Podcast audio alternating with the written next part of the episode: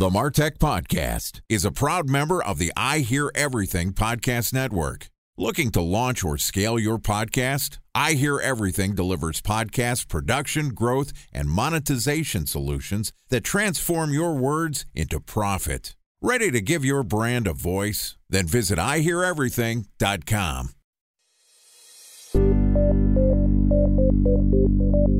From advertising to software as a service to data. Across all of our programs and clients, we've seen a 55 to 65% open rate. Getting brands authentically integrated into content performs better than TV advertising. Typical lifespan of an article is about 24 to 36 hours. If we're reaching out to the right person with the right message and a clear call to action, then it's just a matter of timing.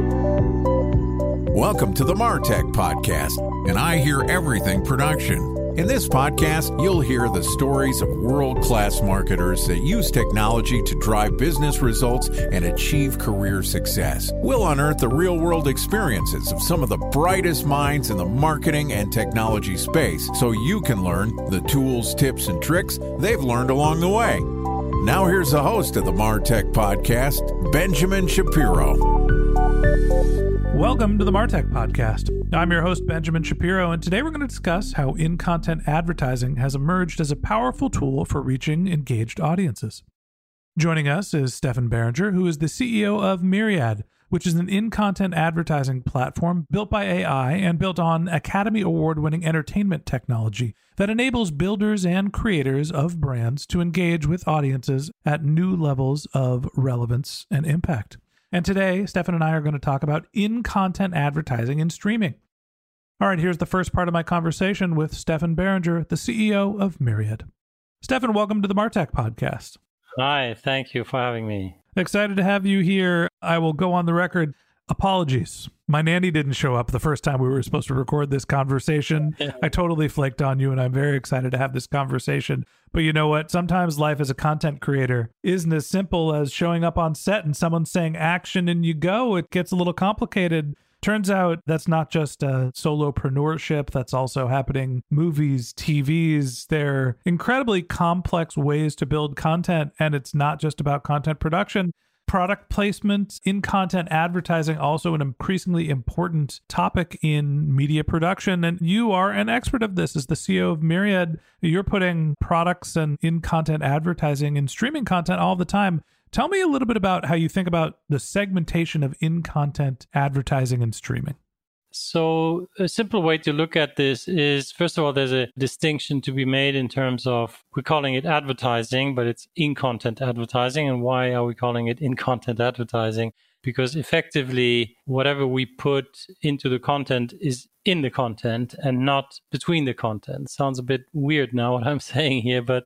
the way we're used to digest or ingest advertising is basically we're watching a piece of content and here comes the lovely interruption and then we're told watch this ad and guess what? Watch this other ad and then the content eventually continues playing. What we do is different. So in content advertising puts the brand or the product into the content itself. So you're watching whatever a series and there's a living room and or a kitchen and in the kitchen on the kitchen table you will see a box of cereals right? So that's why it's actually in the content. It's in content and content advertising acts as the umbrella term, if you will, or umbrella concept for different things you can do in the content, right? So you can put, or we can put a video onto a TV screen that is in the living room or onto a digital billboard. So it's basically video in video then.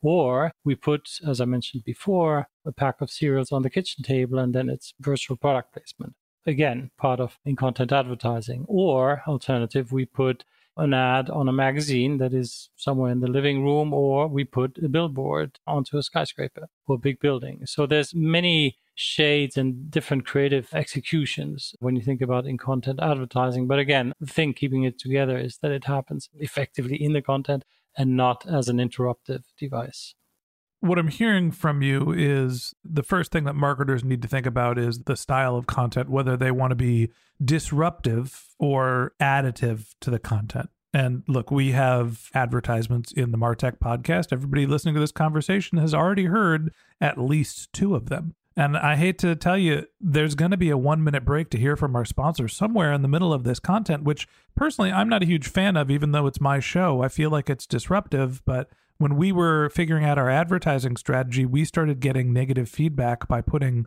too many advertisements before the content started.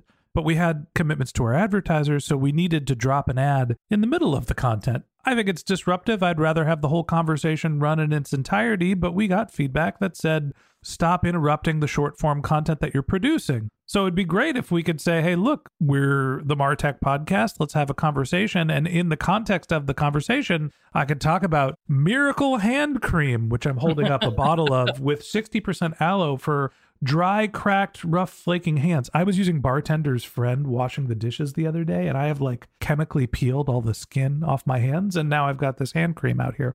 Moral of the story is hey, look, I just did a product placement for Miracle Hand Repair Cream by the Miracle of Aloe that was integrated into the content. Now, you mentioned there's different ways to do that. You can either disrupt the content and integrate your Miracle Hand Repair Cream into the flow of the content, or you can just use it as an example and not have it be actively part of the content, but passively like a billboard behind a speaker on a TV show. Talk to me about the value of those two types of placements. Why are those different or better or worse? You just said something very interesting here in terms of the audiences who are listening to a podcast or who are watching a piece of content as a video. There's basically the level of frequency, which is really the annoying part. So eventually everybody understands and appreciates the fact that content needs to be paid for. So advertising is the way to do it if you're not paying a huge subscription. But the issue is just that over time, we started getting bombarded with ads and being interrupted all the time. And this is where things start getting annoying. And the issue then for the advertiser is that many people just switch off. They walk out of the room or they look at their phones and do other things. So we have evidence now that 86% of people who are exposed to ads basically don't look at them. So here comes a very simple way to look at what the value that we bring to the table is that we happen in the content. So effectively, per default, people are seeing the content because otherwise they wouldn't be watching it. So the exposure is like almost 100%. So that's number one. Number two is the fact that, just like in your example now, in a very credible manner, you have explained why this cream is so effective for you and relevant. Now, but jokes aside, because we place a product or a brand in a context that is relevant, again, think back the cereal on the kitchen table, it just has a very, very positive influence and effect on the viewer who will start associating the context of breakfast and kitchen with that particular cereal brand. So it's these two factors that really sit at the very core in terms of people paying attention. And number two, it's the relevance that is just so much higher than, in a way, just an ad that comes flying in and basically is stopping you from watching. Now that you mentioned it, I want to tell you that Miracle Hand Repair Cream is guaranteed to help soften dry, rough, cracked skin, reduce flaking and redness, use on hands, elbows, and knees, and it's safe for use by diabetics. Now, the reason why I'm going into so much detail about this lovely miracle hand cream, which really has helped my hands feel a lot better, when you're talking about an advertisement, right? When I'm doing a mid roll podcast ad, I've got 30 seconds not only to mention a product, not only to show or talk about how I use it, but I can also get into the details of how it works, what the call to action is, where you can buy it. I'm pretty sure I got this one at miracleofaloe.com it's hard to be able to in content advertising not only show an affinity for the product not only show how it should be used but also basically to get the rest of the advertisement out get to the call to action. So when you're thinking about doing in content advertising some sort of product placement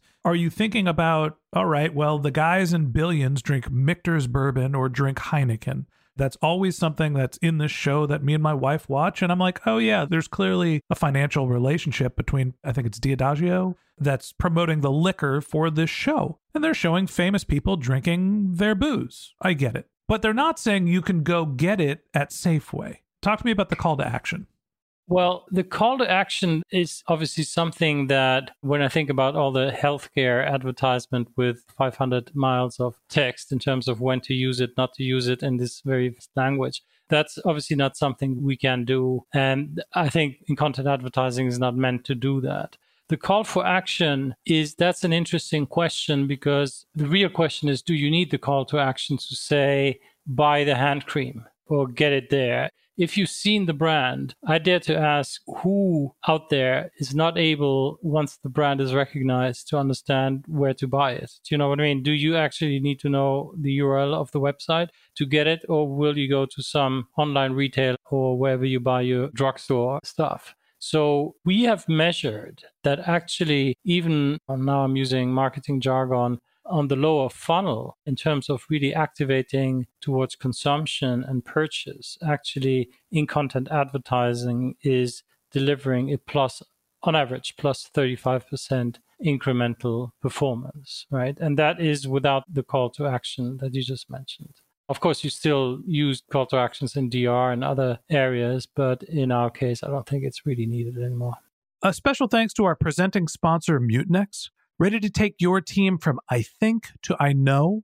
Then join brands like Samsung, ING, and Asahi who make better marketing decisions with Mutinex. Mutinex GrowthOS, the marketing mix modeling platform that makes measuring ROI fast, easy, and cost effective. Request a demo at mutinex.co. That's M U T I N E X.co. Time for a one minute break to hear from our presenting sponsor, Mutinex. In 1919, John Wanamaker said, Half the money I spend on advertising is wasted. I just don't know which half. Well, the advertising landscape has changed since then, and instead of reaching your audience on two channels, you're probably reaching them on 20. Turns out John didn't know how easy he had it. But that doesn't mean that you should give up on striving towards marketing effectiveness. No matter how complex your marketing strategy is, Mutinex GrowthOS is the market mix modeling platform that measures the impact of marketing on your bottom line. Mutinex's market mix modeling platform calibrates your insights against the latest market conditions so you can make media and marketing investment decisions confidently and quickly. Ready to take your team from I think to I know? Then join brands like Samsung, ING, and Asahi who make better marketing decisions with Mutinex. Mutinex GrowthOS. Your best decision starts here. To learn more about Mutinex, go to mutinex.co. That's M U T I N E X dot co. Okay, here's the rest of today's interview.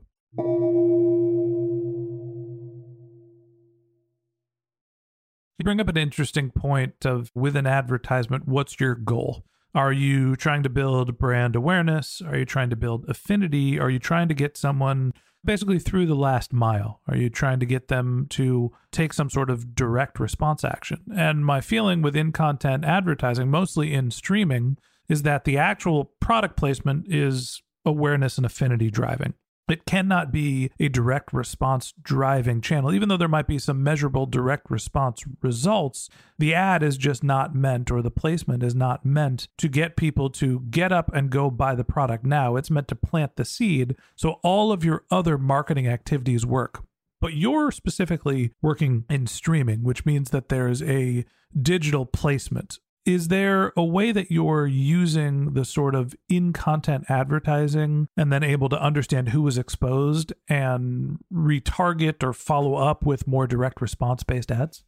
So that's an interesting question that takes me into the whole area of dynamic and programmatic because effectively what we're able to do is to serve different versions of the same content. And when I say different versions, I mean branded differently. You could, let's just say you have a soft drink and you could have the sugarless or the low sugar and full flavor or whatever versions played out to different people. But again, it's the same content. And I think the precision that we can get through that is an extremely powerful additive in terms of heightening or augmenting the relevance even further because whoever is the target for a specific brand, product, or message will receive that and the other person won't. So when we take that back, and you haven't asked me the question, but I'll just go ahead in terms of main difference to, if you will, the traditional product placement approach is that when filming something and then the advertiser, the brand or the agency come to the set and then they put the can on the table and then it's filmed and it's in there. That's it, done. it will be in there forever.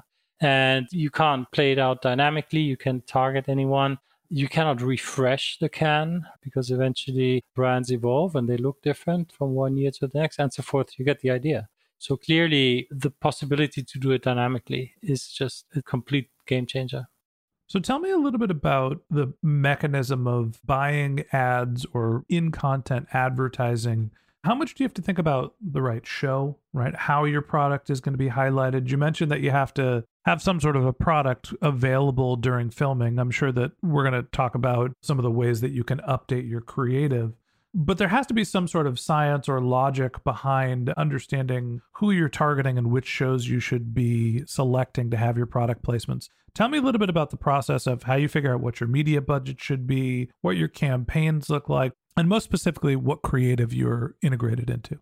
So these are questions that obviously are buy side driven. Again, a little bit of jargon here, but ultimately it's the advertiser and the agency who will say, well, this is the audience that we want to reach for this and that product. This is the flight time. We want to invest this and that budget. And ultimately, it's them who will then decide, well, we want to push our shaver brands or shaving brands and let's go and buy some bathrooms. I'm simplifying this, right? And they will go and search for the relevant context in, of course, also content franchises that are relevant to their audience, because otherwise it doesn't make so much sense. Yeah, but how do you search for shows with bathrooms?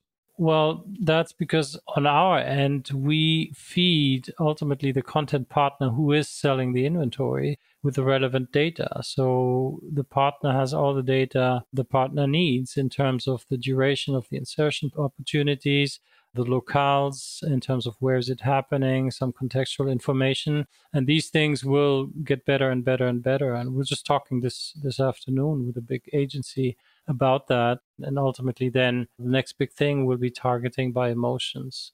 But coming back to the question, then once the advertiser and the agency have figured out where they want to run it, they will ultimately allocate a budget against a level of impressions and say, yeah, we want to have whatever, a million, two, three, four delivered in that demo, in that context and content. And then they will press start and buy. And then ultimately the machines will execute the buy. I guess the last question I have for you when it comes down to in content advertising, most of the time when I think about product placement, I'm thinking, all right, Pepsi has a relationship with Warner Brothers Studios or Paramount, and Paramount's creating Transformers and they're shooting it and it's going to launch next year. And they're looking for a vendor to promote a, a soda. So we know there's going to be a soda can, it's going to be a Pepsi, and that relationship is built a year and a half advance because it's taped and it's recorded and then it's done. It seems like there is more flexibility into doing product placements more than just it's going to be on set two years before the ad actually runs. How do you think about the advanced timing that you need to have a successful product placement? And how do you think about the budget that should go in to make sure that your campaign is effective? We have seen on occasions now where even an allocation of 10% of your budget. So let's just say you have 100% today, it all goes into TV, and now you're starting to split 90 TV and 10 in content. And if you do that, number one, you will reach more people because more people see the content. So you have a winner right there. But secondly, the impact is so much stronger. So again, it's hard for me to say, well, if you invest a minimum of a million or two, then the effect starts much lower. We measure that. So even if you put three, 400,000 in a small campaign, you will see an effect. But obviously, if you run it in sync with your overall mix, then you will have a greater impact. The other part of the question was how long in advance do you have to buy the media? You don't have to buy it a long time in advance at all. At the end of the day, between the decision, when you think about it programmatically, ultimately the opportunity gets surfaced and the buy happens in the millisecond. So in that scenario, the lead time equals zero. The lead time is on our end to get the scenes ready for multiple brands, which we can do. That's not the issue. It's when things are more linear. So in, in traditional broadcast television, where you have a little bit longer lead times because there's an operational lift that needs to happen on the cable broadcaster side And so these things take a little bit longer, also because the booking mechanisms from the agency side is just not as fast as running an ad or buying an ad programmatically. So, as it turns out, product placement isn't something that you need to plan multiple years in advance. Yes, there absolutely is a minimum threshold to make a campaign viable, and it's in the six figures. But if you're already a television advertiser and you're moving your budgets from linear television to streaming TV, it's worth considering that you might want to move away from being a pure advertiser and move some of your budget into in content advertising. And that wraps up this episode of the Martech Podcast. Thanks for listening to my conversation with Stephan Beringer, the CEO of Mirriad. Join us again tomorrow when Stephan and I continue our conversation talking about virtual product placement.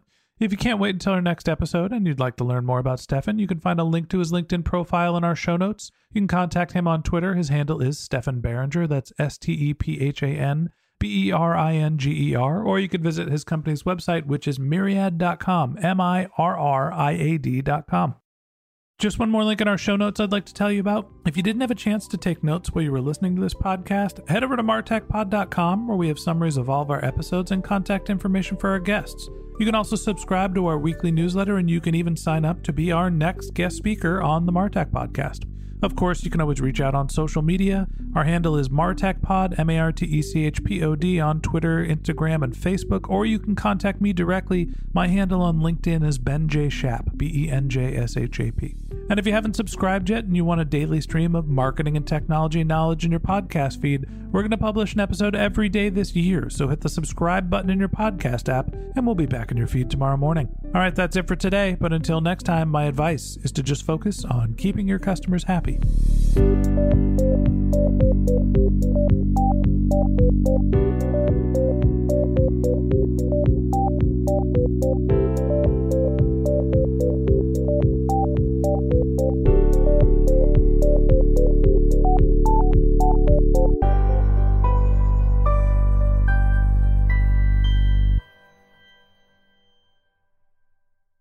Thanks for listening to the Martech Podcast, and I Hear Everything production. Looking to launch or scale a podcast like this one for your brand? Then visit iheareverything.com.